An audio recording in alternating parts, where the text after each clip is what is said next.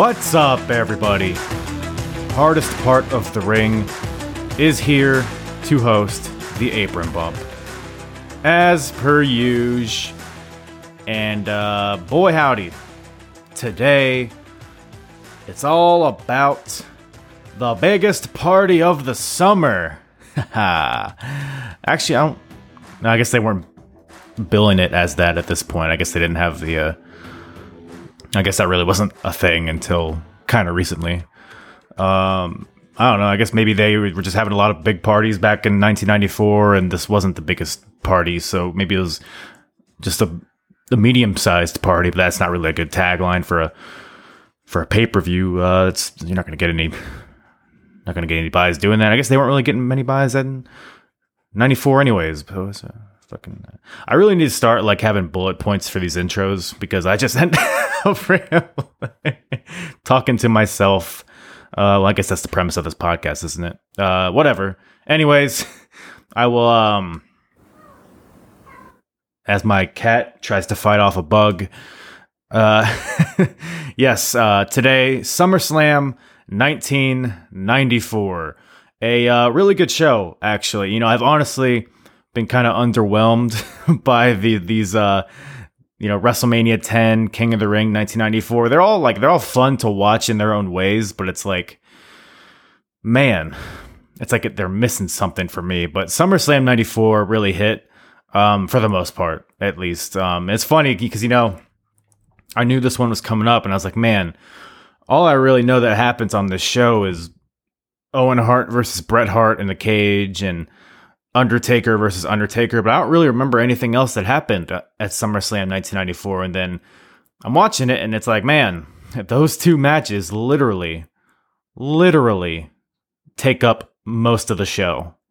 Like over an hour and a half is dedicated to Owen Hart and Bret Hart and uh, Taker versus Taker, which I mean, I guess they're the two main events, so maybe we'll allocate the most time to that. Makes sense, I guess. Um, but won't ramble on too long. We, because God knows we ramble enough in the podcast itself.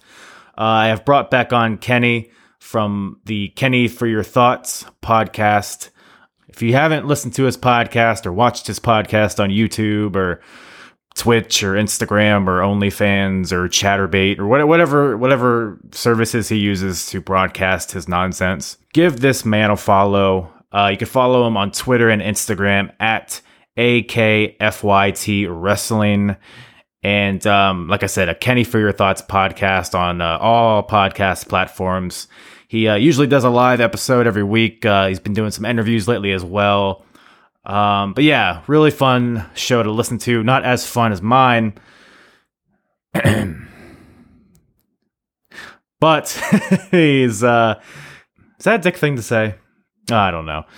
But uh no, him and his co-host Brandon uh, have a really, really entertaining uh podcast every week. So give that a listen in addition to mine.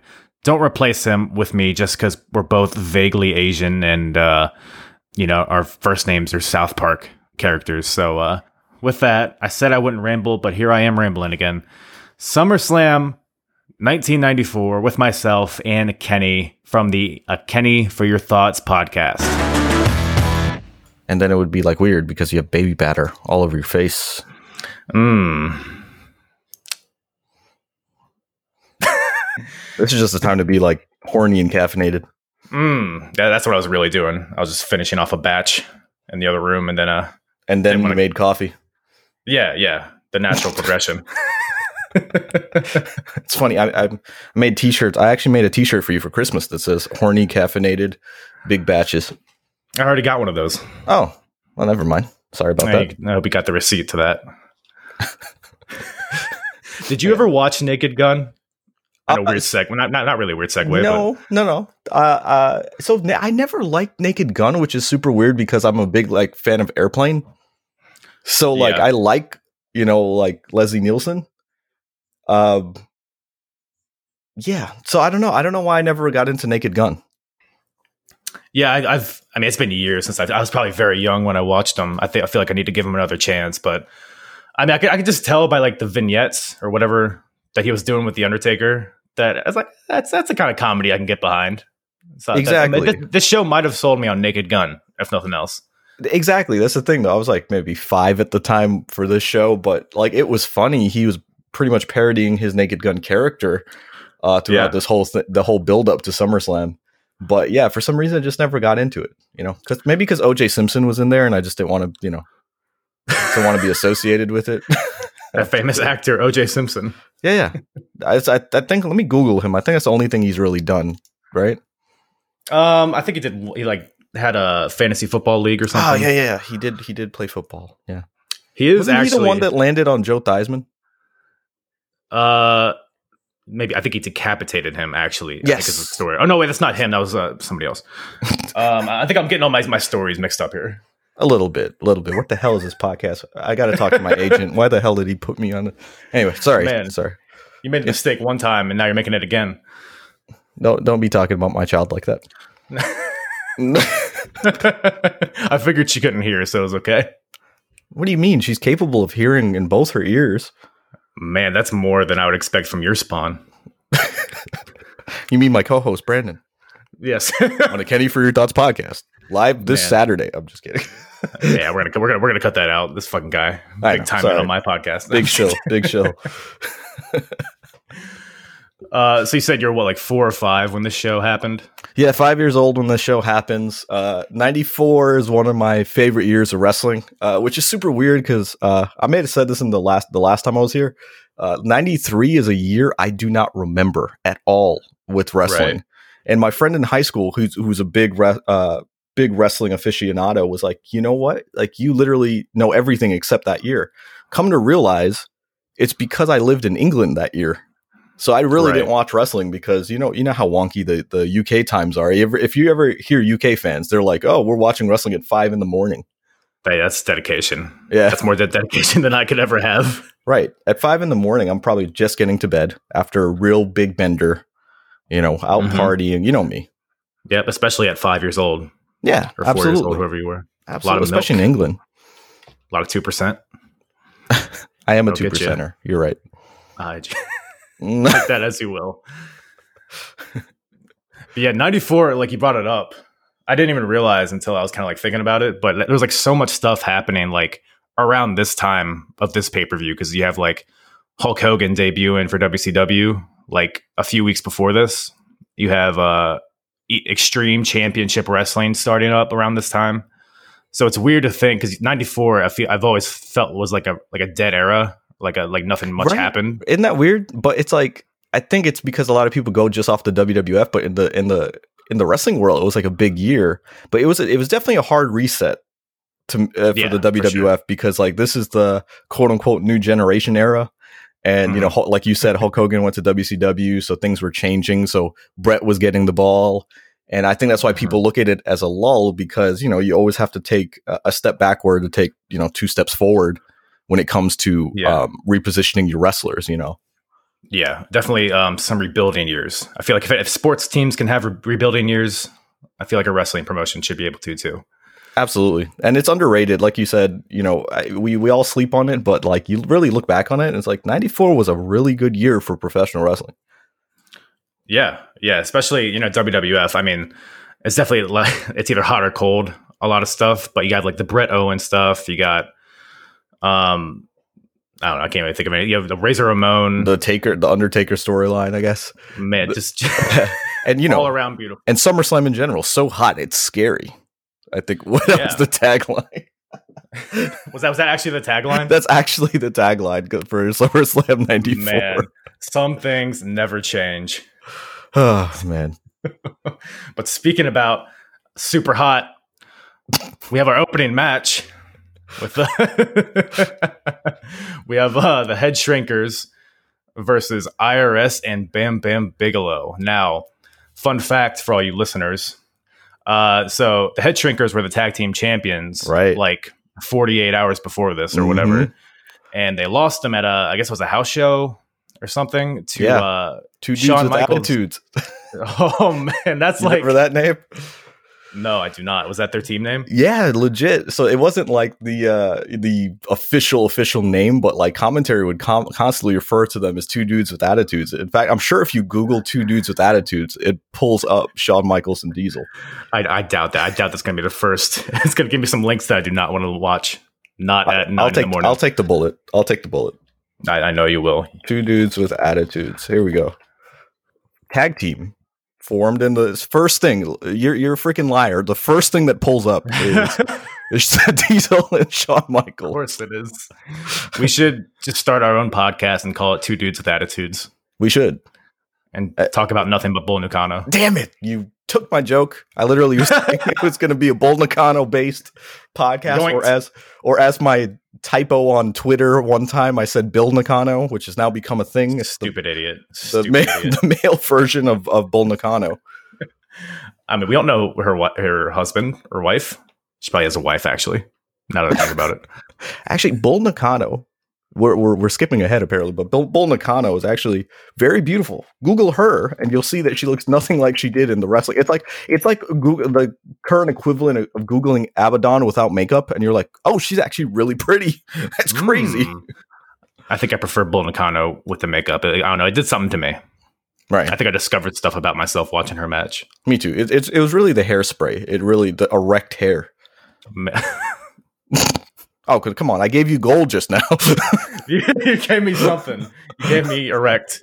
Anyways, so but we're getting ahead of ourselves. We got, we got to hold our boners. We got to we got blue balls for a yes, second. sorry, sorry. Boners for the head shrinkers. Sorry. Let's shrink our heads. Yes, let's shrink our Ah, oh man, why did I have you on again? Why did I do this? To you? because of this kind of conversation. Because I go into territory that your mind goes into, but you don't want to do on air. I'm trying to talk about Rikishi, and you're you're just you're bungling it. Hey, for whoa, whoa Fatu, Fatu and Samu. Izzy, Izzy, how many fucking Fatus are there? A lot. They, they can't think of a name. They just call him Fatu. I mean, it's their last name. Damn. I don't care. I don't care. Not enough for me. Like Not enough how many Joneses are there? or how many shysters there are. Oh wait, it's just one. So IRS. Mm. Good transition. I will say though, I do love watching Bam Bam Bigelow wrestle because he was like a little bit before my time. Right. So I never really got to watch him like as it happened, and I haven't gone back and watched a lot of his matches. But I feel like it's like like the big man that moves quickly is like Yeah. kind of a cliche nowadays.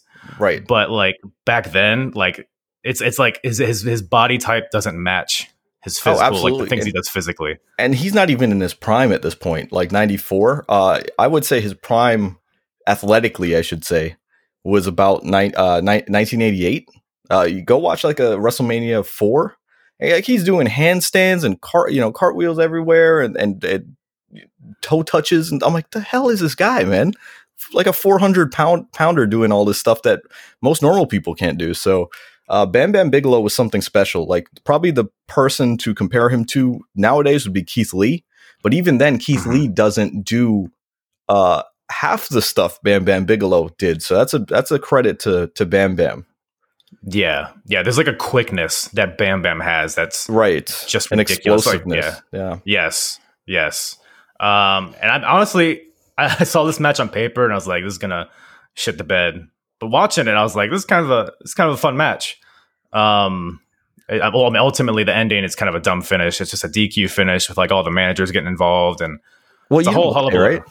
So, so kind of what you were alluding to earlier, which was they had dropped the titles at a house show to uh, you know Shawn Michaels and Diesel. So Mhm. supposedly, and again, maybe we're skipping ahead, but you know, obviously stuff is happening with the corporation at this event. Supposedly, Bam Bam Bigelow and IRS were supposed to win the tag titles. Was the original plan to make the corporation storylines look a little bit stronger.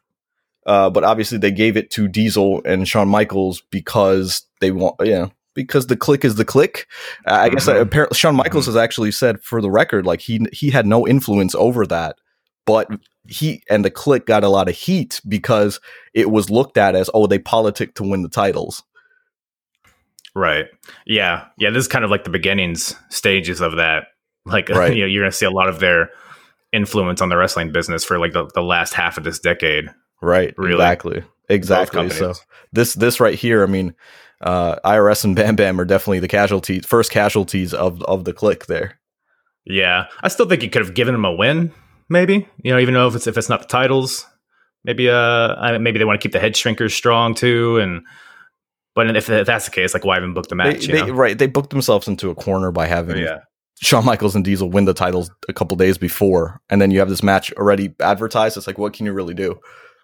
Throw the fucking the Mounties in there. Have them take the I'm fall the or something. Mounties. We're, or I'm we're the, Mounties. the Mounties. We're not the Mounties. we're not the Mounties. so stupid. Are they even stuck? Because they were at WrestleMania. Yeah, I don't think, remember. I don't even at, think they're a team at this point. I think one of them, one of the are they both Rougeau? No, no, no. You're talking about what, P, basically PCO. So Carl o- Ouellet, right? I think he's in like ECW or something at this point, isn't he? I think so. I think the other guy is like a like an announcer or something. Yeah, yeah.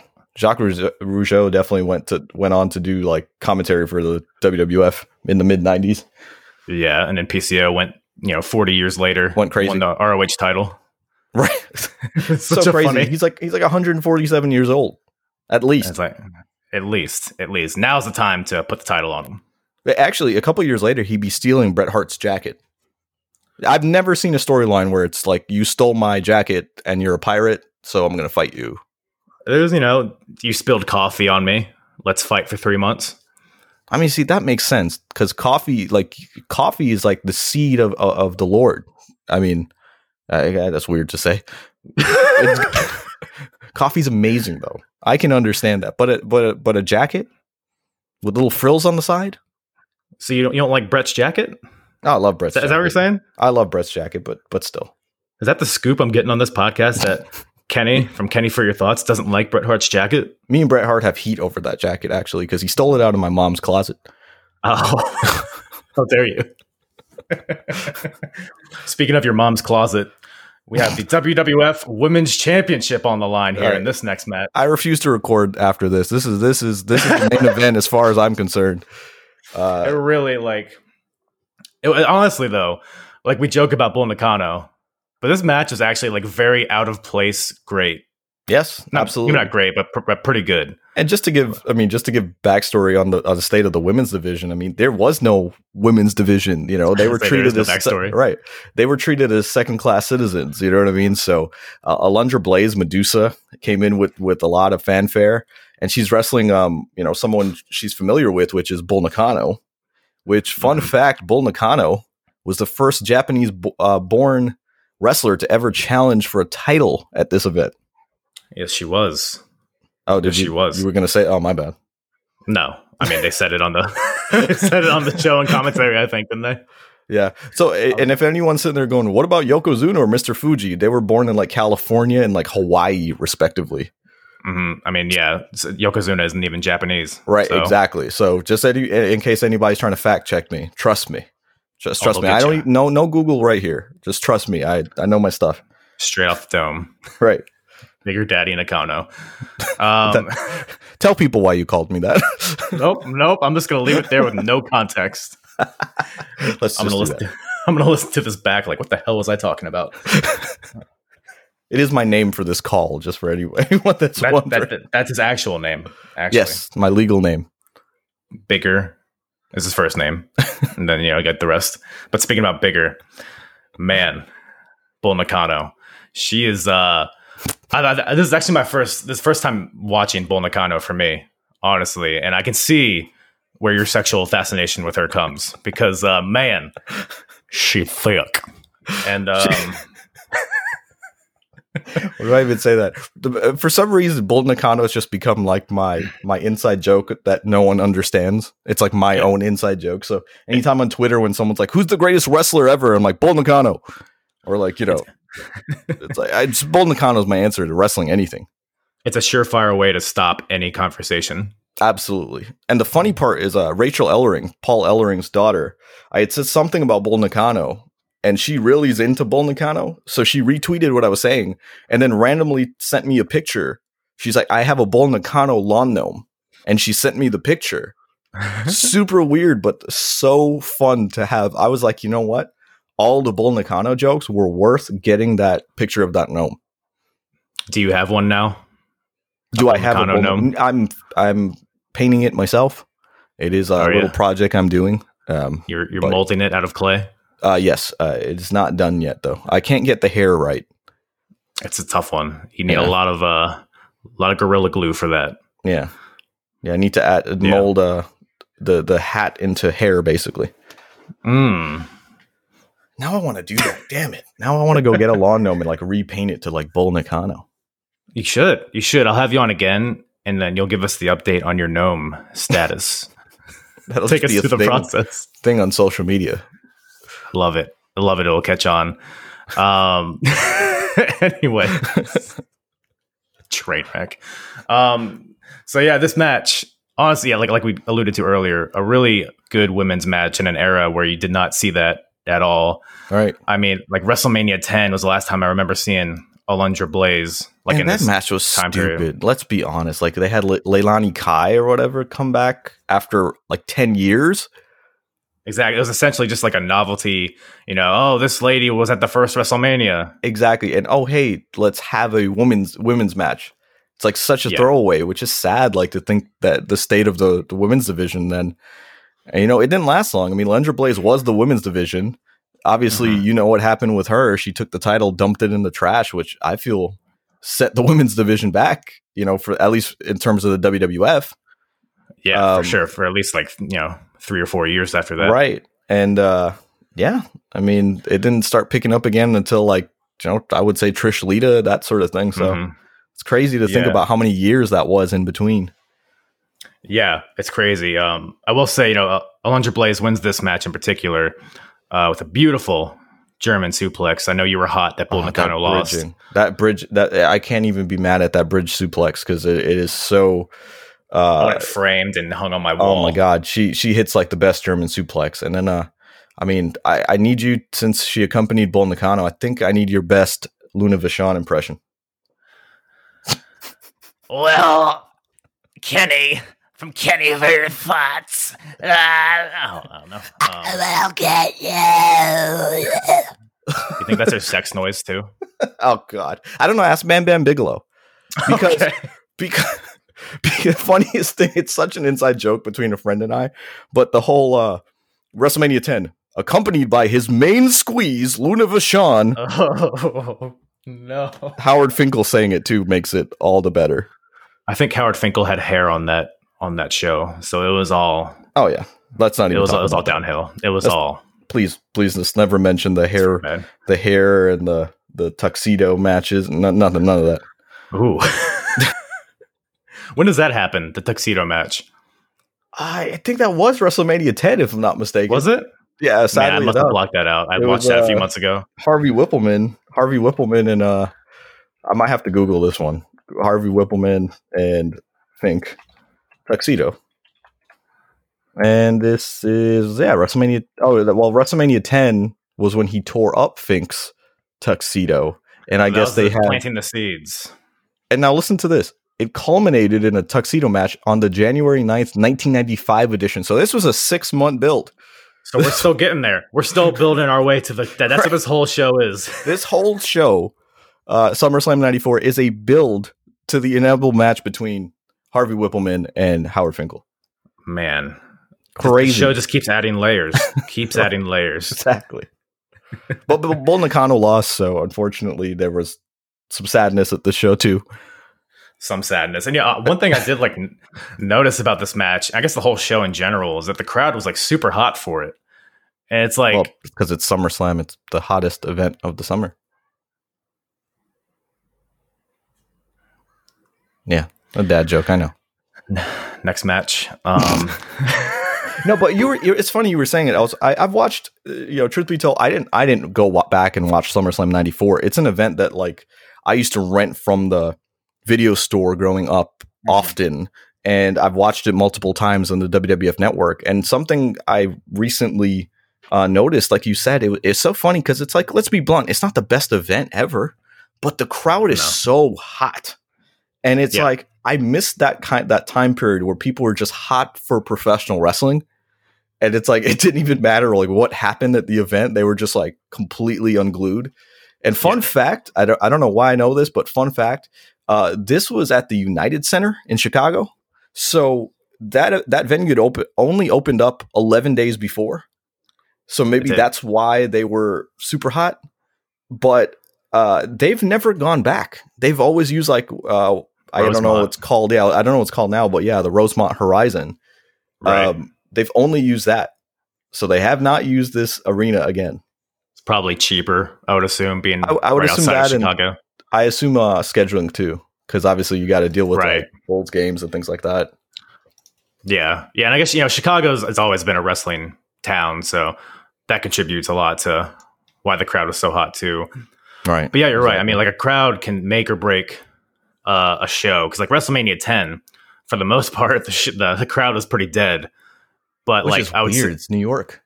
Yeah, it's New York and it's WrestleMania, and I mean the matches were about as good as they were on this show for the most part. So it's right. like really Just shows like how important it is. Exactly. It and that's why like you got to give kudos like currently in the pandemic era to yep. like these wrestlers doing such a good job without a crowd. It, it's it's unsettling. I mean, you can see in this show SummerSlam '94 that people are stepping up their performance because of how uh, hot the crowd is. Yeah, for sure. Uh, yeah, just snowballs and makes everything better. Yeah. Um, including this next match for the Intercontinental Championship, we have Diesel, the champion, versus Razor Ramon, or however however he talks. Um, we have uh, his name? so they had Walter Payton yeah. out there, not Art Donovan, which Thank made me sad. Hey, how much? Uh, how how much can this uh, razor fella cut? Huh? Oh no, he's not. He's not that clever. I don't think. Ah, He'd just be like, "Hey, what's the what's the deal with the hair on his face? Hey, how much uh, much grease does this guy have in his hair? Huh? Well, what is he like? Uh, like a gas station or something? was he Italian? Are you greaseball? Or you said something really ridiculous like that. Very and much. Very like, much. that that is racist, Art Donovan. Stop. Very offensive and nonsensical. but speaking of which, Walter Payton with his full faced uh, razor razor shirt, it just jumps at my mind. Uh, like I don't need to go pull that up. I just remember Razor's big old face being on Walter Payton's chest. Are you going to say like oozing machismo or something? Damn it! Damn it! He was oozing machismo. God. Walter Payton looked ridiculous. This this was the definitely the mid '90s here. He looked like small in comparison to everybody else, which is hilarious considering he's a football player. Right, but you get, then you start realizing like Razor's like six six, Diesel's like six yeah. ten at least. I know they advertise him as seven foot. Shawn Michaels is not even is on the smaller end of things as a wrestler at the time, and he's six one. You know what exactly. I mean? So, yeah. uh, and Shawn Michaels was probably the most jacked he's ever been at this time. So Walt, yeah, Walter Payton definitely was, everybody. Was, yeah, he was definitely out of place here, which is so weird. Like you said, he is a football player. But I will say this though: this is like where you use a local football player, not right in commentary. right. We talked about this before randomly, uh, even though we weren't talking about King of the Ring '94. Yeah, yeah. But yeah, this is how you use a, a local legend you have them manage come out with a hot superstar you know so that they can add some credibility there as mm-hmm. opposed mm-hmm. to doing commentary all night dude oh it's, half the crowd doesn't even know you're sitting there it's it's a whole it's just a shit show but yeah i mean walter payton you know he comes out with razor and the crowd pops hard and then uh, automatically at that point you, you got your money's worth with him because it's really all he needs yep, to be there exactly. for is that local you know add a local uh, charm to yeah. the match i guess couple pictures you know, with the with the uh the new champ, but I mean that's about it. You know what I mean? He did his job. Couple like, little minor involvements in the match, and you get yeah, like right. you said, a few pictures, and they could show put in the newspaper or whatever, whatever they had in 1994. Newspapers, really all it needs. Definitely newspapers. the hell are those? yeah, I don't know what that is now. That's what I use to clean up cat shit. So speaking of cat shit, we have Diesel versus Razor Ramon here. it was not that bad of a match. No, it's know. I know. Just, uh, yeah, I will say, like again, like like the opening match, I enjoyed this more than I anticipated that I would. Um, a lot of it's probably the crowd. Uh, a lot of it's you know both these guys, Diesel and Razor, super young here and probably in their at least close to their physical prime. And uh, I assume both are pretty hungry at this point, even though you know Kliq and all that um, once again, we have the Kliq in the spotlight here, but I know both these guys probably want to show They they know the spotlight that they have, and they're probably going to show out as much as they can. Uh, but yeah, the end of this match, the real story, honestly, of this match is uh, Michael. The ref's distracted or whatever. Maybe Walter Payton tackled him, and he's you know harassing him on the floor or whatever. Um, Shawn Michaels gets in the ring. He goes to kick Razor Ramon.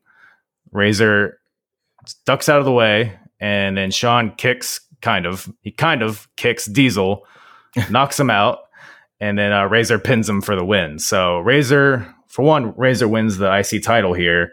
But the bigger story is that this is the beginning of the breakup between Shawn and Diesel.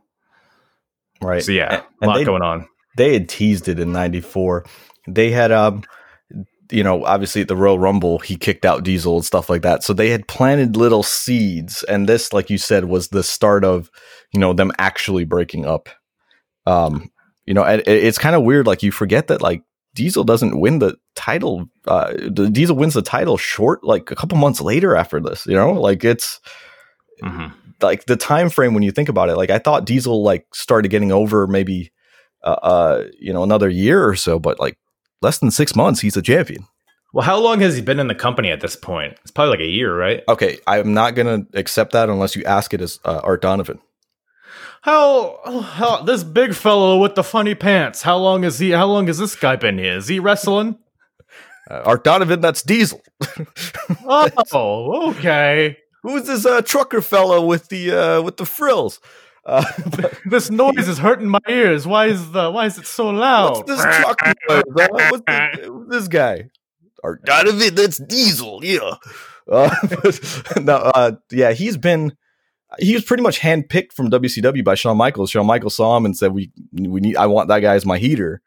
And uh, so he's been about a year, year and a half. Because I I looked up SummerSlam '93 just like a, to look at the card just for my own entertainment, and I think he was still with Shawn at that point. Yeah, and I think he just started with Shawn. That's when he had the slick back mullet and stuff like that. You know. That's when he was still talking like like a Miami guy or whatever accent he was trying to Oh have. my god! It, oh man, I forgot about that. That- if you go look at his like early promos, he talks like Razor Ramon still pretty much. he still had that like Vinnie Vegas accent from WCW. Yeah, he was a combination of Vinnie Vegas and the uh, what was what was the wizard character he had? Oz. Oz. Yes, it was it was an amalgamation of all that plus Diesel, and that's what came out of his stupid mouth. That's a big word. Amalgamation. I couldn't spell it. I don't even Yeah. know if I pronounced it right, but uh, No, I like big vocabulary and Bull Nakano. does if if, any, if I know anything about you, you like it big and you like it bull. Speaking of big bulls, we got the next match here. um, Lex Luger versus Tatanka. Man, oh man, Weird match. a weird match and a weird storyline. I guess not that weird, but just kind of No, it was, it was weird. It was weird. It was kinda weird. It kind of took. I feel like it took the wind out of uh, Lex Luger's sails. Uh because I, I I saw the storyline live, and I remember it being awkward because I think they did something that they didn't realize would happen. Uh, I know they were trying to add layers to this, but let let's recap. Lex Luger was set to win the title at uh, WrestleMania 10 last minute kind of went to Bret Hart and they decided Bret Hart was the guy. So Lex Luger was going to be the guy that picked the ball up and ran with it after Hogan left. And so now they're taking him in another direction. And to be honest, as a fan, as a five year old fan, I was behind Lex Luger. And then they did this storyline where they teased like he was turning heel and he was going to be a bad guy. And Yeah. I, I, he fell out of, uh, you know, that that babyface role for me. I I literally stopped liking him after this, regardless of of the results of this storyline. He they literally made me not like Lex Luger. Yeah, I mean, even like best case scenario, it probably plants a seed of uncertainty in Right. the fans that really love Right. Lex Luger. And when you when you watch this match and you, you see these these guys come out, I mean, both of them get like mixed reactions at best.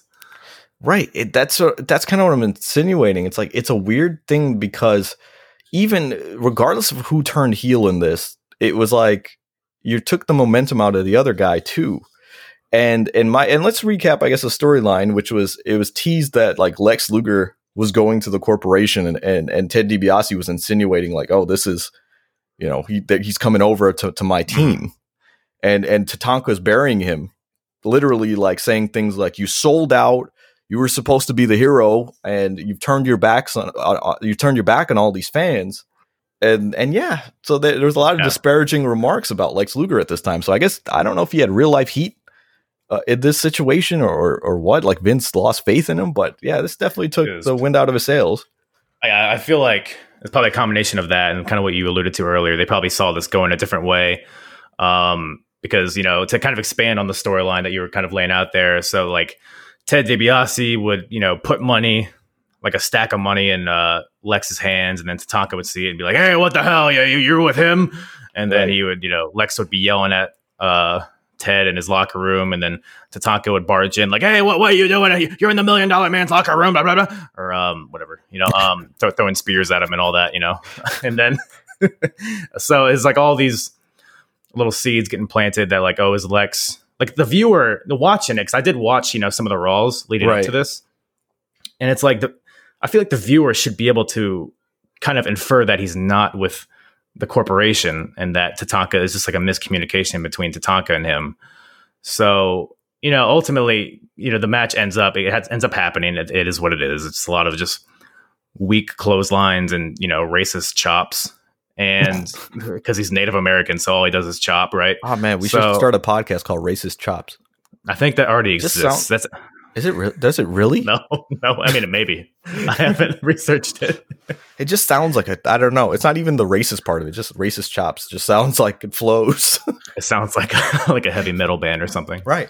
So yeah, the match happens, um, and then Tatanka ultimately wins with a schoolboy as uh, DiBiase, who's ringside. Ted DiBiase. He, he's distracting Lex Luger. Uh, Tatanka rolls up behind him, rolls him up for the win. And then uh, after the match, you know, Lex is kind of yelling at Ted DiBiase, like, why'd you distract me, et cetera, et cetera. And, and Tatanka's hem- hemming it up in the background. He's got the hands on the hips, he's got the hands up, and he's like shaking his head, mm-hmm. like, what, what happened, kind of thing. Yep. Yep. And I mean, you know, looking at it in hindsight, I probably should have seen it coming because I did watch the show like a few days ago. I, I didn't see it coming either. I mean, so I mean, don't don't feel too bad because I don't I don't know. This is the time when kayfabe's like really really heavy. So like I I don't think I would have. I would have been like, yeah. oh, it's Tatanka, you know, he's gonna he's gonna turn heel. Like, no, I, I didn't. See, especially he was Native American. You know what I mean? Like he had this positive character. Mm-hmm. I, he's pretty much like, been a babyface this whole time there, right? right? Undefeated uh, at, for a long time. So I I didn't see this coming. Uh, yeah, and then yeah, he does the double axe handle. I think right. It just something like that. Yeah, hits Lex Luger in the back, turns heel, hits him with think, a few Samoan drops. I think that was bad though. You have like, I don't know. In my opinion, you have a Native American like selling out for money. Like I thought it was like probably the wrong move for like that culture. I didn't even think of it that way, but god damn it. I thought about it like that. I was like, man, that is that is not like a positive look for that culture, you know? yeah. I mean, is this is this when Tatanka like has like the black face paint? Like his whole uh, face is black. No, no. So believe it or not, I think that was like 2006 on his second return. Uh, you know what? It is. yeah, that was like right so before funny. he left when he turned heel again for some odd reason. I forgot that happened. Man, what time that was. Weird time. Uh, so yes, Tatanka wins and then he turns heel after the match, and I will uh, continue to watch and see how that unfolds. But I have not heard good things about Tatanka's heel run because like you said it just didn't really fit his character i don't think. exactly and, and i think that's what it was was like you knew that like the man behind the character didn't feel it and, and i think yeah. that's the problem there like he was a very strong baby face like he really was and people forget that you know there was a time period in wwf where like your mid-card baby faces got some of the loudest reactions and yeah. was definitely up there um and yeah so for them to kill like this this hurt everybody involved I right. mean, Tatanka went into the corporation, became nothing, became like an afterthought. Um, Lex Luger never really regained momentum, and then would obviously leave to WCW the next year because of it. So I mean, mm-hmm. this was this. You know, as much as, as as a kid, I was fond of the storyline. I look back on it, I'm like, man, this was like definitely the. Uh, you know, this was a snowball effect on their careers in the WWF at the, there. And then, yeah, it really was. Yeah, it's it's bad. I mean, yeah, because like it's you know essentially a mid card match, and I can appreciate you know them uh, you know putting effort to creating a storyline for it, and not just another, not just a Jeff Jarrett versus Mabel kind of match. Um, so they had a storyline in place, and I could see like where they thought it would go. Like everybody would hate Tatanka, and he would have all this heat, and then Lex Luger would be you know have all that sympathy, and then people would really get behind Lex Luger. But ultimately, it just it was a lot of indifference for both guys, and like you said, it pretty much just imploded both their WWF careers. I think. I feel like if they had done the opposite kind of storyline, it would have been better. As in, like, yeah, a, a heel turning babyface kind of thing. Like, I feel like it would have gained momentum. I don't know, but maybe it could be that they booked booked it wrong with Lex Luger. Like, I feel like Lex should have come out of, of this on top more. But then, yeah. of course, that buries Tatanka. So it's like it's like you're damned if you do, damned if you don't. It's just like a in, in hindsight, probably a bad bad thing to do. Yeah, wrong puzzle pieces, I guess. Mm-hmm. Maybe uh, an okay concept, but uh speaking of wrong puzzle pieces, it's a big puzzle piece. we got Jeff Jarrett versus Mabel. We have uh is even Jeff Jarrett at this point or is he double J? Double J. Double J. Double J. But you know why this match was so like awkward and random? Why is it was like they'd been building a storyline with Doink the Clown this whole time. Right and all of a sudden it gets to SummerSlam. Don't know why. It just ends up being, uh, it just ends up being Mabel. Because yeah, my I I noticed that too, and my first thought was like, okay, maybe they just want to get Mabel out there. They want to get him over. Maybe maybe Vince is high on Mabel, um, but then he just fucking loses this match. Um, yeah, I mean the match is what it is. It's pretty short. Uh, Mabel misses like a leg drop onto Jeff Jarrett, and then Jeff Jarrett just rolls him up for the win. So it's a pretty, you know, anticlimactic. Eh, there wasn't even a climax to be had, I guess. But what you got for us? What you got for us? Nothing. I got nothing for man. That's a I volleyball. talk about it. yeah, it was. uh Yeah, Jeff Jarrett is just a guy that's like.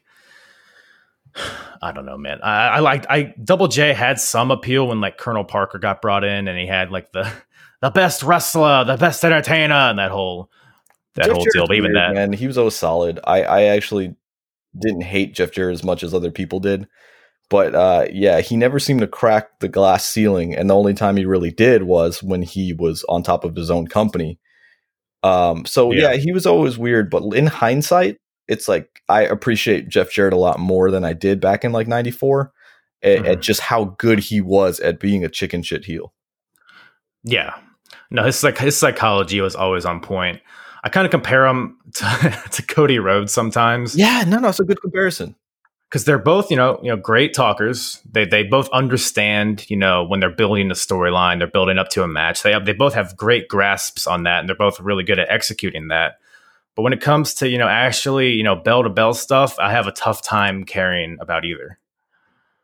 I get more more more so Jarrett than Cody because Cody is I would say Cody's better than Jeff Jarrett. just putting that out there, but you can call him um, Cody Rhodes again. WWE let him have the trademark. He announced oh, that last night. Right. That's right. Did he actually say it? I haven't watched Dynamite yet. Did he say uh, it on Dynamite? He didn't say it on Dynamite. He said it on post show. So I guess they probably are getting the legality of it together. But he did flat out say like I'm proud to announce I have two names again. And so of course, the crowd said Cody Rhodes instantly. It's like it's kind of weird at this point, though. I feel like to call him Cody Rhodes. It, I, I, I feel the same way, and then I start realizing like it was weird to not let him have Rhodes to begin with because it's just one of those right. names where it's like I feel like, you know, you don't do that to a Rhodes, a Flair, you know, or a Hart. I mean, I guess Hart's different because it's the, the, real name, but yeah. um, like you just don't do that. That's like wrestling royalty. But speaking of which. I'm like, what? Fucking idiot. Um, pick up what I'm putting down. Oh, say it again. Say it again. Say it again. Okay, let's try. But speaking of heart, well, we got the, the, the some hearts in this next match. Was that good? Did yeah, I nail it? Amazing, absolutely I'm, great. I'm, I'm a really, really good broadcaster. so this is the match. So this do, this whole show. do you do me a favor? Actually, like since you paused right there, could you pause? Uh, I have to help my daughter. Like, uh, are you saying you like your daughter more than me? Yes. You but, tell your daughter you're on a, a world acclaimed podcast right now and she can wait. So sorry about that. The one thing I needed her not to do was What did she do? was poop, but she did. So she couldn't wipe herself. Well, if you tell somebody not to poop, they're gonna poop. You're right. You're right. That, that was my mistake. Damn it. But speaking about poop, this match was not poop. It was the uh so yeah, like I was saying earlier, this this whole show was Yeah. pretty much centered around two matches. Absolutely. And it was funny because I was watching it. I, I was I watched half like one night and then half the, the morning after, and then the first half was everything we just talked about, and then the second half, like the whole half of the show, was Bret Hart versus Owen Hart and Undertaker versus Absolutely. Undertaker. I mean, this match is like uh, like half an hour or more. At, at least, and then you have the Taker entrances and all the, the presentation of all that, and the, the lead, Leslie Nielsen stuff like that, that. That all took like an hour and a half, hour forty It's, it's so true. Like you, if people go back and watch it, you're not exaggerating at all. That the second half was No. two matches. It was. It literally, I mean, I literally, I looked at the timestamp and I was like, "Holy shit! that There can't be just two matches left." like how long? Because I've never seen this cage match before. You've never seen this cage match? No, and I've always heard about it, but I've never like This gone and watched be- it. Oh, man, this might be my my Macho Man versus Ricky Steamboat match. Like this is like the match that like I remember thinking like, oh, like I'm a fan. Yeah, and oh, I want I would do this one day if I could, you know, that sort of thing. So this is Right. the match, man. this is. Yeah, I uh, mean, it was it was incredible. I mean, you know, just watching it for the first time and like watching a cage match, like when cage matches weren't as you know prevalent and as cliche as they are today. right. They, they didn't just happen. They they were like culminations of feuds. Exactly, and this feud is why so acclaimed. I mean, it was it was a slow, organic build for like what a year or so, at least. I mean, when you start with whatever Owen Hart started getting resentment against Bret, When he kicked uh, Bret's leg out of his leg. was that was that ninety three? Oh my god. Uh, so I think Survivor Series '93 to beat. Damn it, I missed it. Uh, I'll have to it go was- back and watch well, no, Survivor Series '93. Sorry, was the when he the initial uh, uh, what do you call it dissension happened. Uh, It was Rumble '94 when when the knee out of the knee thing happened. Right. or, or the, that's why I kicked your leg out of your leg. Uh, you could I tell, love- like when he, it's escaping his mouth, that he already realizes Yes. it's coming out wrong. I was about to say, he's like leg. Oh, fuck. yeah, like, he's like that that that, that downwind. like you're- that's why I kicked your leg out of your leg. uh, poor Owen. oh man, I think the only thing maybe worse than that is the Booker T Hulk Hogan thing. Which I think was the same year, which is crazy. It may have been. It was that same like, oh, he just rubs his hands like and looks at the ground like, oh, didn't say that, didn't say that. And then Mean Gene trying to save it. T- take a look at this. Take a look. like, I don't know how Sherri Martel and, and like Stevie Ray and stuff just all looked at the camera straight and was fine. You know, that's probably how they just talked backstage. So probably didn't even Just call register. Hulk Hogan the N word. Like it's okay. Man, that that's some long term storytelling in its in itself. Oh man. Oh great. But that's a whole different podcast. Yeah, what we're here to talk about That that's definitely racist chops. We'll save that for racist chops. our uh, our offshoot. Uh, what do you call it? Available on our Patreon. Uh, Man, brought to you by Bull Nakano, featuring the apron bump here. I hate all of this. I hate all of this that we're doing right now. Just scrap this, brother, brother. Yeah, let's try again another day. But god damn it, man, this cage match. Um, Amazing. fir- first, I will say, I like. So you have Owen Hart win the King of the Ring a few months prior to this. I like the King of the Ring winner getting a SummerSlam World Title shot. You know, I will say one thing. I think this is one match I think that deserves us talking a little bit about the build because it's not Yeah, even for the, the match. Um, let's talk. First of all, I want like current fans who may not maybe like ah well I don't understand the importance. This kind of was the you know '94 equivalent of Jey Uso versus Roman Reigns, uh, just kind of in a flip scenario with uh, you know the up and comer being the heel. Um, this was a storyline I think everybody was able to sink their teeth into because who doesn't have like a bigger brother or something that they're jealous of or Right. you know It's relatable. like that. Or it's it's very very relatable. And Owen Hart was in the shadow of Bret Hart and wanting to do good things and feeling like I can't get my career started because every time every time I do good, here's freaking Bret Hart to do better than me. You know. Yep. So obviously got jealous. Um, the the one thing I, I want to touch on WrestleMania 10. Gotta you got to talk about the one of the greatest wrestling storylines. How this built up was literally. Uh, I, I don't want to make this too long, but Rumble winners were Bret Hart and Lex Luger simultaneously. So the way that was um, decided was Lex Luger would challenge. Uh, it's a coin toss that decided it, but Lex Luger would challenge for the title first against Yokozuna. That the winner of that match would face Bret Hart later in the night. Mm-hmm. The so what they did, obviously, that's not fair to Bret Hart because, or or to Lex and Yokozuna, I should say, because Bret Hart's only going to be wrestling once. They added a second match for Bret Hart. So ingenious. Opening match: Bret Hart versus Owen Hart. Mm-hmm. The best thing about that, Owen Hart beats Bret Hart. End pretty, of the night, clean. And I'm, I'm talking clean, no shenanigans. Basically showing you like, oh, he is better than his brother. So now we build to Bret Hart winning the title off of Yokozuna at the end of the night. All the wrestlers, the babyface wrestlers, empty out of the locker room. They're holding Bret up in Madison Square Garden to fanfare. And out comes, literally in the shadows, out comes Owen Hart. And if you look at it, he, he, what he's mouthing, he's going, But I beat you at the beginning of the yeah. night. I beat not you. enough. Not enough. Still in the shadows. Yeah, and literally everybody's the spotlight's on Bret, and he's literally in the shadow of Bret Hart. And mm-hmm. it's one of the greatest storylines of professional wrestling history. But let's fast forward now. Like you said, he not won uh, Owen Hart, I should say, one King of the Ring '94, which Bret had done in '93. So yep. now he's calling himself the King of Hearts, which is an obvious shot at Bret Hart. And so now we're building to SummerSlam 94, where a lot of people are thinking Owen's got a chance because he beat Bret clean. He's now challenging for the title in a steel cage against his brother. So there's a yep. there this was a very, very hot storyline because there was a chance that Owen Hart was gonna gonna win this. Exactly. And I think yeah, all the pieces and all the time that they took to build it up, to uh, build up Owen Hart's credibility, to you know find figure out a way to put the title on Bret, but still have Owen Hart, you know, have a claim to it. And then you had like Jim Neidhart in there and everything. And I mean, it's all great. It's all great. I mean, it's it's funny because neither guy is like particularly great on the mic.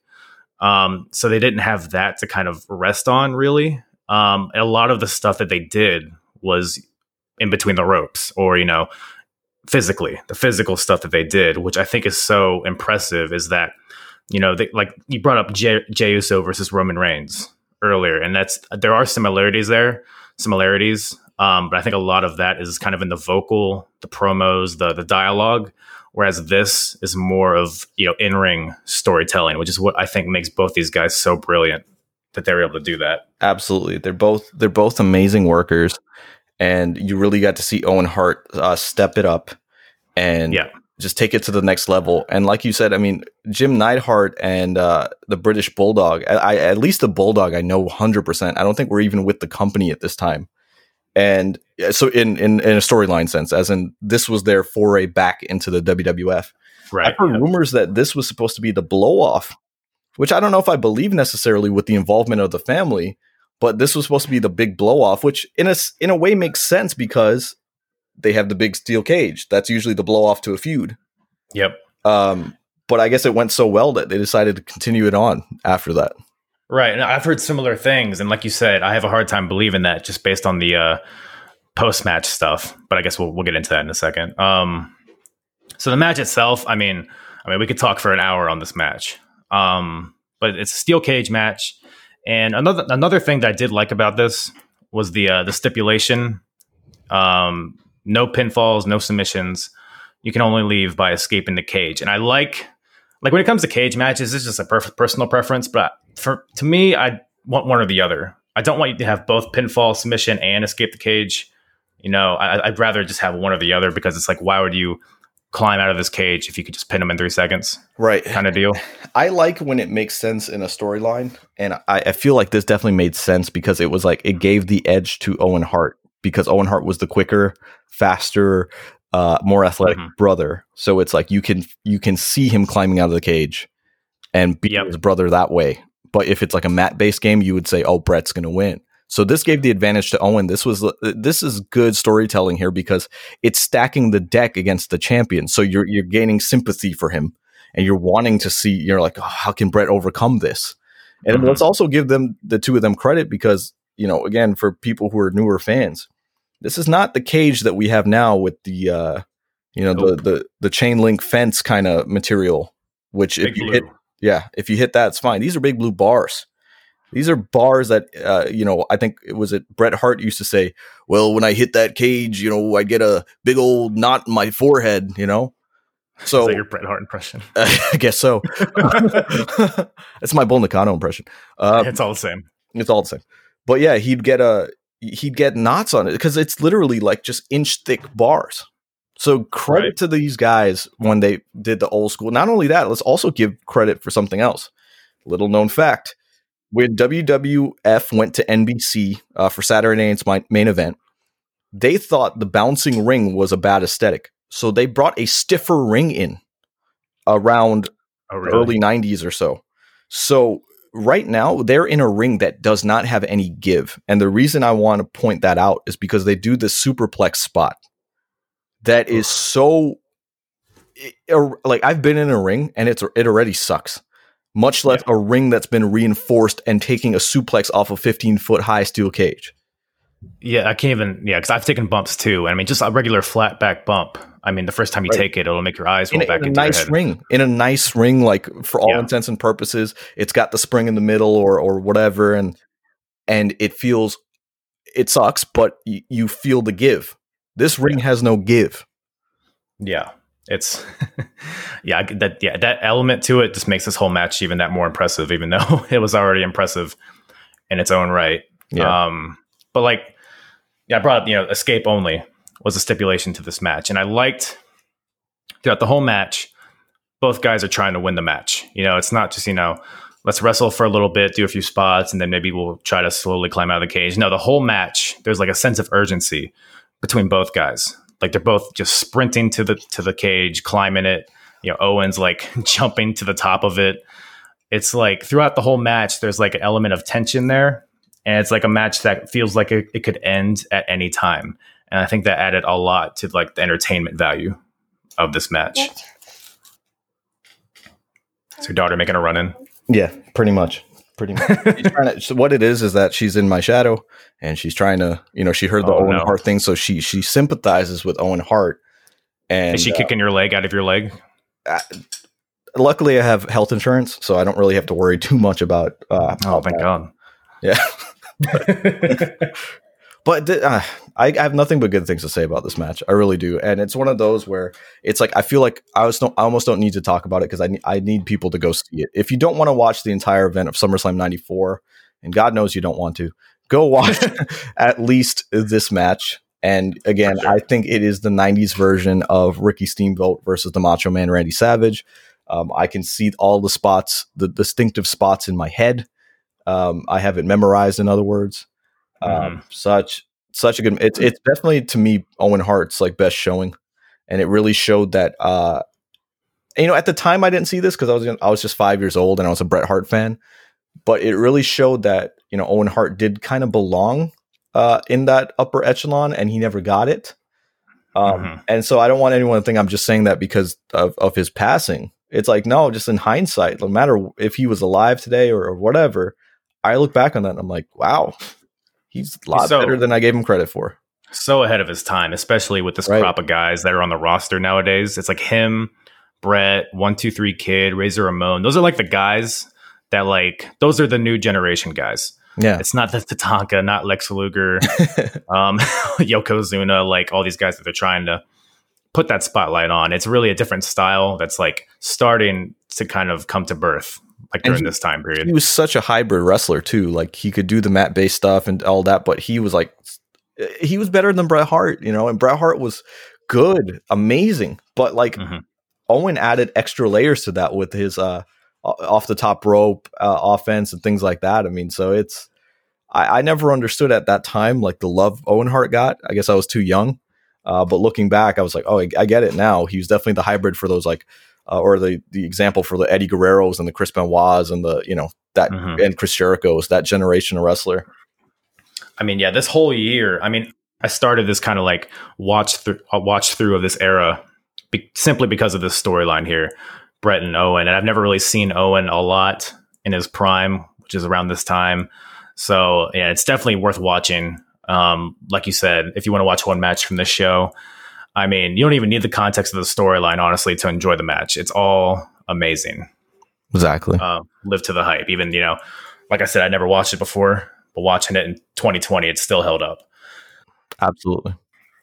But that match pales in comparison to what Don't do it. we got for you next.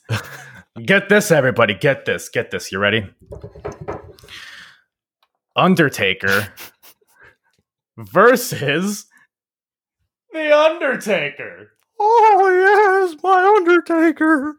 Can I say, for first of all, Paul Bearer is in his prime right now. He's incredible.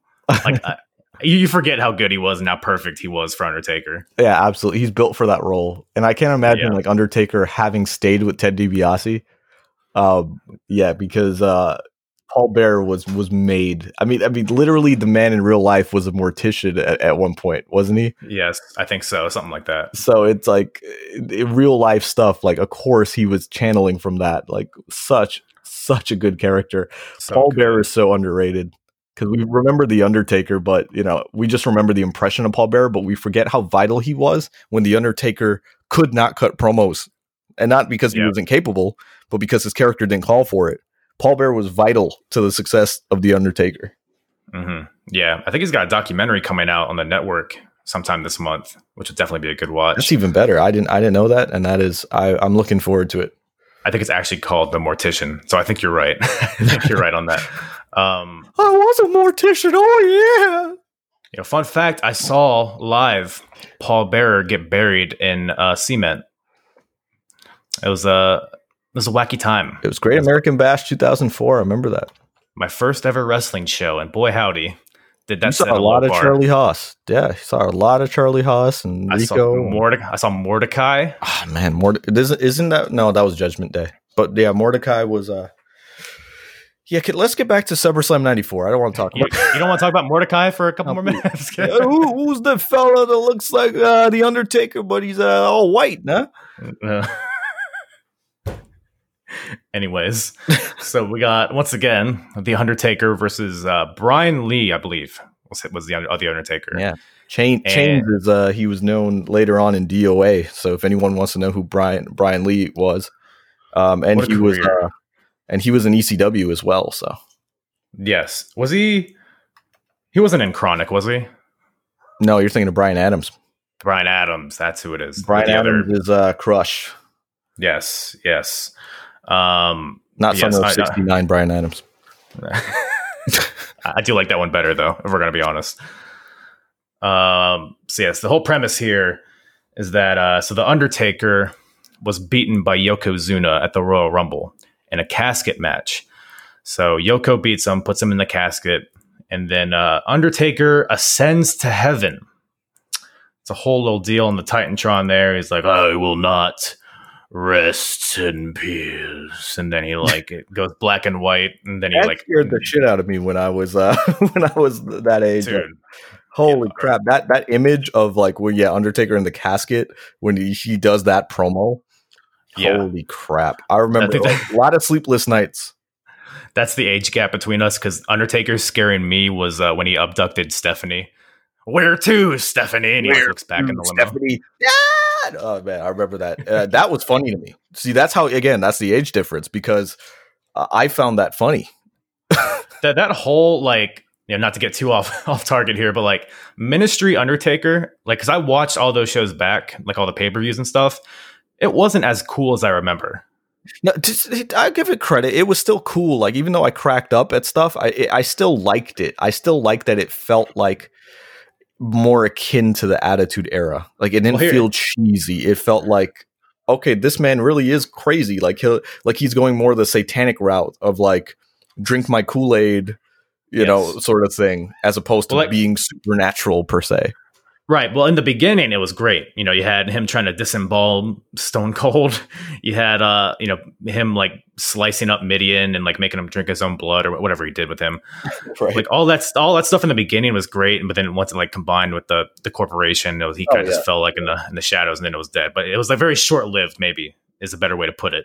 Right. Yeah, he got lost in the shuffle. Same thing with Tatanka going to the the corporation around this time. Like it's the same thing. It's like you water down a character when you just add all these people around him. The Undertaker didn't need to be with the the the the Ministry of Darkness was amazing. Uh, when they had all these disciples and he was coming out and they were sacrificing people, and putting them on the cross, amazing.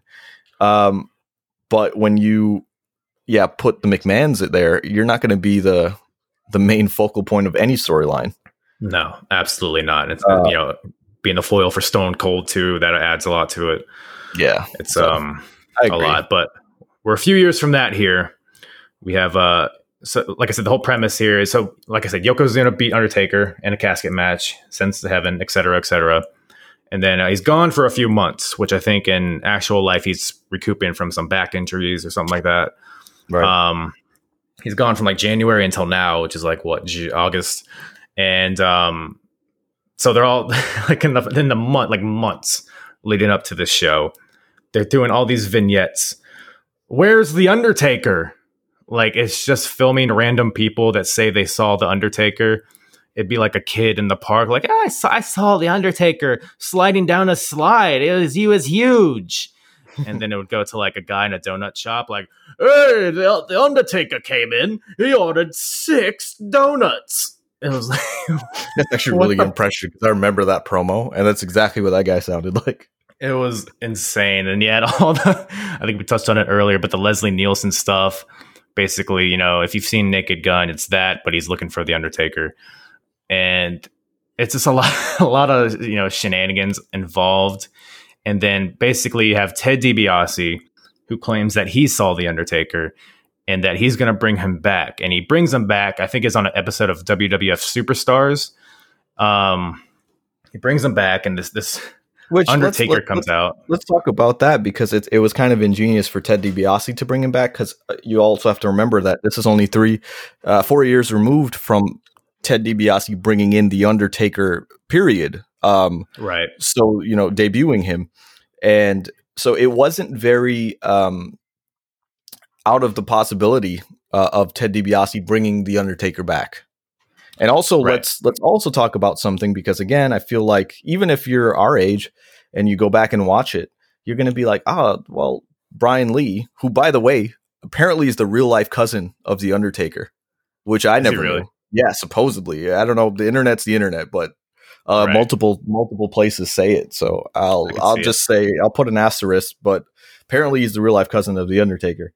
Um, yeah, when you you got to remember that we had CRT TVs, little bubble TVs, and you know scan lines, and the quality wasn't too good. So mm-hmm. when you go look back on the network and you're watching it in your, on your 4K TV and it's upscaled, you're like, oh, that guy looks in like that doesn't look like the Undertaker at all. But right. when we were watching it back then on a 19 inch TV, you know, bubbled, really small scan lines, we believed it. It looked yep. like the Undertaker. So again, I just don't. I want people when they watch it back to kind of give it a little bit more, like they th- to understand that they got away with it back then, uh, compared to when you go back and watch it now. Yeah, and even the first time I saw this show, actually, you were bringing up like the video stores earlier, and I it was like 2000, 2001. I went to Blockbuster, and there was always a section that was dedicated to like wrestling and I saw this. The cover art was Undertaker versus Undertaker. I was like, "What the fuck is that?" Because I started I started watching wrestling in like 98, 99. So that that whole era was completely foreign to me. So I got it and I watched it, and I was like, "How the how the hell do they do this? How are there two Undertakers in there?" Right. So like, like you said, and you know, it was probably like 2000, 2001. So even back then, TVs weren't near what they are today. And I was able to get sucked into it at that point too. You know, plus me being younger and all that. But still, I mean, when you look at it, when you put yourselves in the shoes, kind of what you're alluding to of the times, it does make sense. And yeah, I feel like you know if you, you look at Gray Undertaker and you see that's not the Undertaker, but that's not how it was in 1994. Right. Yeah. And that that's I just want to point that out because again, I, I feel like people go back and say, Well, this was stupid. How did anyone believe this? And it that's why. I mean, it really was a good storyline. Um, Yeah. it, it was a lot better, even though we are laughing about it. It's a lot better of a storyline than it had any business being. Um, when yeah. when Ted DiBiase brought out Brian Lee, I thought it was the Undertaker because remember he'd been gone for about six months too. So it's not like, especially in the buildup, it's not like we saw the real Undertaker the whole time. So we we Yeah. believed that this guy was the Undertaker. He looked about the same size. His face isn't fresh in everybody's mind. At this Exactly, exactly. And it's not like we're going back and comparing footage or anything like that. So we Mhm. truly believed like the Undertaker was, you know, with Ted DiBiase again. Yep. And then we have Paul Bearer basically going at odds with Ted DiBiase, like, oh, it's impossible. I'm not going to do this whole thing, but it's it basically it's it's impossible that you would contact the Undertaker when I haven't been able to. And then like a week before this, Paul Is like, oh, I found the Undertaker, and then so it's it's that sets up the two Undertakers against each other. It's essentially Ted DiBiase's Undertaker And, and, Paul and again, Undertaker. we'd only gotten hints of Paul Bearer's Undertaker. He showed shadows and things like that in the promo. So again, when we were going into SummerSlam, again, because I saw it live, the thinking behind it was, what the what the hell is Paul Bearer bringing Yeah. to SummerSlam? Because how are they going to pull this off? Because you know, there's a supernatural element to this Undertaker character, and we're like, the Undertaker's right there. How that? What the hell's Paul Bearer bringing? Yeah. you know, exactly. So uh, it was it, it was surprising to see what showed up at, at SummerSlam. Put it that way. Yeah, well, I will say, you know, I mean, the match. We'll get to the match, but Oh the whole presentation, the entrances, and everything building up to it, I thought was great. I thought it was Right. awesome. You know, Ted DiBiase brings out his Undertaker, and then you have the real Undertaker coming out, and you know the, the set New look, SummerSlam. new look, new song. You um, basically have like an entrance way with like a a window in front of it, like a uh, kind of a see through window where you can just see the silhouette. Yeah, I thought that that that that imagery of the Undertaker coming out, like just his the shadow. his hat and his shoulders and whatever. I thought all that was spot on. It's a fun fact. I mean, I had my action figures, and my mom had like cut out a little piece of uh, what do you call it? Like like I guess fabric, and we made Yeah. like, this little thing out of cardboard for my wrestlers' action figures to come out of. And so I used to take like the little fabric, put it in front with a string, you know, and Yeah. like I shine the flashlight on the wrestlers because I always loved the look of that set. You know, SummerSlam Right. '95, same thing, Shawn Michaels shadow and things like that. So that set always lent itself to some cool, cool visuals, and that definitely added to the Undertaker's return because once you saw the silhouette, you started going like, okay, like that's Yeah. the Undertaker. Like you could just feel. It, it's so funny. He doesn't get enough credit, but even on screen, as soon as you saw that guy, you were like, that's the Undertaker. hmm You just feel his presence. You know, he's got such a good stage presence. And he's only like you said earlier, he's like four years in at this point, almost five. Yeah, And Absolutely. no, no, not not even four actually, because Survivor Series is when he Survivor debuted, right? Right? Yeah, so he's coming Yeah. on four years here. The, the fact that he's already you know such like a uh, a figure, like a like a like a mythical creature at this point, and he's not even a percentage of his career is uh, is a testament to the talent of Mark Calaway, I think. Absolutely. Um, but his talent was not enough to make to get this crowd hyped for this match because so I, I had a little note here. You ready for it? yeah. The match was dead. Do you get it? Oh my god! I thought Like, there was more to uh, that. I was like, please give me more because I can't go off of that. It's like because the Undertaker is undead and I would the say crowd is dead. the crowd is uh, okay. All right, Crowd's dead. We all we're all having fun here. We're all having Yeah. fun here. Um, so But you know, you know what it is? It's because kind of like what I'm saying is like when we go look at back at it and we see it in great quality, we're like, oh, this is kind of stupid. These people were seeing it in person. It was probably Yeah. very obvious it's not the other guy's not the Undertaker. You know what I mean? So it's like probably in hindsight again, do you do, you do this storyline because the fans could not suspend their disbelief here? hmm Yeah, ultimately, I think it was you know it served a purpose in re- make let giving an avenue for the Undertaker to return.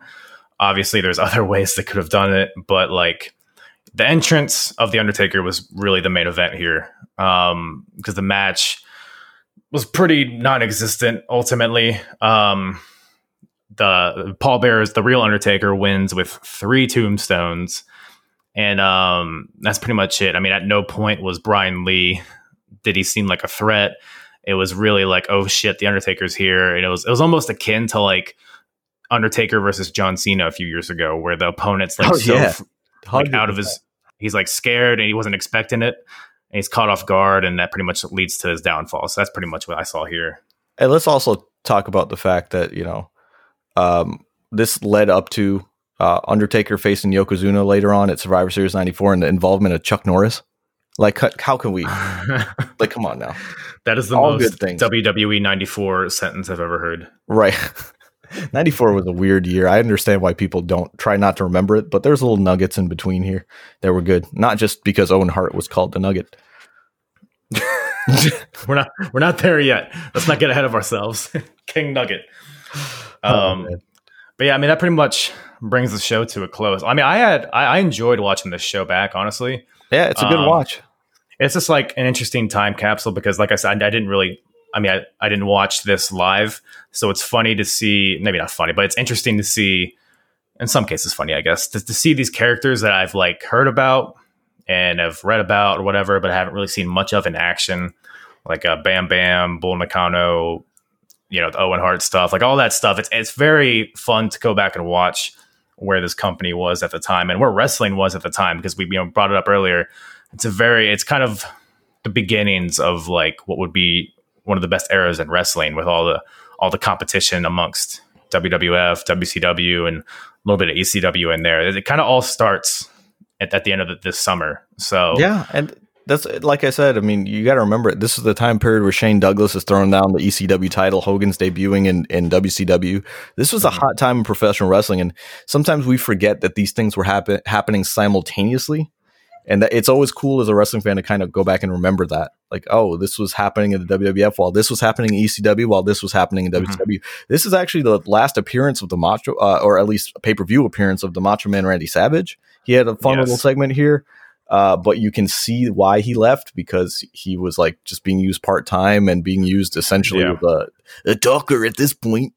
And uh, I will say though, because I, I like I said, I watched the Raws leading up to this, and he's on commentary for all of them. And god damn it, there is nobody more entertaining than the Macho Man. absolutely, and and that's probably what Vince was saying was like, hey, we let's transition you, get some eyes on the younger people, and but we can Mhm. still have the Macho Man's presence. Uh, but obviously, Macho Man didn't agree with that. He wanted to be in the ring too. Um, Mhm. and and yeah, I mean, in hindsight, it's probably it wasn't the best idea to try to freaking retire the Macho Man Randy Savage, essentially. No, he had a Um, lot left in the tank. Yeah, definitely. And um, but yeah, it, it's this is one of the last appearances, and he would end up going to WCW just later that that fall. Uh, so weird transition time period for wrestling. weird transition time period. And uh yeah, I mean that's really like the whole premise of this podcast is like I saw, you know, we'll do this episode on SummerSlam and then the next one will be Bash at the Beach and then the next one I'm gonna do an ECW episode. So and I like, you know, going back and seeing like all those transitions and like how each company kind of influenced the other company and like guys slipping back and forth and crazy time. Crazy time in wrestling. Absolutely. But uh so uh yeah, any other any other thoughts? Any other Bull Nakano or any other thoughts? yeah, I think uh, Bull Nakano and Alundra Blayze should have been the main event. Uh, I really should have. they should have switched the Undertaker match and the uh, Bull Nakano match. And I think They should have had uh they should have had Bull Nakano versus Bull Nakano. that's what they should have done. Right. They should have done. What a missed And opportunity. Mr. Fuji being like, "I have the real Bull Nakano," you know, they uh, that, the printed money. In fact, gonna tweet that right now. Is it too late? Is, is Bull Nakano still alive? Well, first of all, Mr. Fuji's definitely dead. Um, Oh, so yeah, Bull, Bull Nakano's absolutely still alive. How dare you? they'll just Uh, have like Asuka as the other Bull Nakano. Yeah, that wouldn't work. No, they're kind okay. Never mind. Uh, we're, I'm gonna keep that one in the old noggin. please, please do. Yeah, yeah. How dare you disrespect Bull Nakano? God rest her soul. She's not God dead. rest God rest her soul. So, so you can still bless it. You can still bless it. Yes. Well, on that note, yeah, man. hon- yeah, Honestly, thank you for uh, making. I know you have your daughter and all that, and whatever you know, you know, signing mortgages or whatever the hell you say you do for your for a living. Um, Beg on the corner of the interstate. Yeah. Yeah. yeah. Thanks for making the time to do this. And uh, we'll surely do this again, I'm, I'm, sure. No, no problem, man. I love being on, on this podcast, shooting the shit with you. Uh, it's always fun, especially got to talk uh, about one of my, believe it or not, favorite events, even though it's not uh, up there, like it's not the greatest event in the world. I just have fond memories because I think this is when I really started analyzing and, and really enjoying professional wrestling more. Um, mm-hmm um, because I was getting a little older and kind of understanding it a little bit better, understanding yeah. that wrestling wasn't real. You know what I mean, and kind of like still having fun with it. Mm-hmm. Uh, so this was this fond memories, man. I, I remember this event uh, vividly. Yeah, because I mean, I watched WrestleMania 10 and King of the Ring 94 recently, and I was pretty underwhelmed by both of them. But uh, I had a, I had a lot of fun watching this show for whatever reason. I think it was you know top to bottom. I think it had uh, a little something for everybody. Absolutely, I agree, man.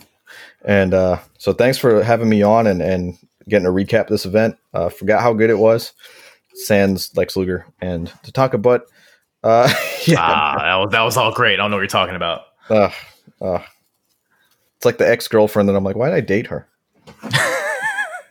we'll we'll dedicate another episode just talking about the Lex Luger Tatanka saga. Please, please. Uh, and then we have to do it in the voice of Art Donovan. Oh man, that's must listen must listen. Who's the fellow with the uh the American flag, huh? Is he one of the wrestlers? Uh, who's the fellow with the tomahawk chops, huh? Yeah. Tear in his eye or something. I remember that commercial. Giving, we're giving Art Donovan too much credit. Uh, we are because he's a lot, seems a lot smarter than he would he would be. Yeah, he's not. He's not. Right. should just end it there. Yes. Who baby? Once again, thank you to uh, Kenny for joining me once again on the podcast. Uh, loved having him for the King of the Ring 2001 episode, and uh, it was fun to get him back on here for a uh, different era of WWE, WWF. Um, and if you liked the uh, nonsense that spewed out of our mouths, on the episode that you just listened to. And uh, if, if you haven't listened to that King of the Ring 2001 episode, uh, it's pretty much the same thing. Pretty much just a bunch of hullabaloo and shenanigans, uh, but a really good time as well. So uh, listen to that. Listen to all my episodes, you fucks. Listen to them twice. And uh, just kidding. Um, not really. So that brings Daddy to a close. To, that was just a weird thing to say. What a what a weird phrase that was. I'm never to say that again. I'm just to end this now before it gets more terrible than it already is. Thank you guys once again for listening. I am hard.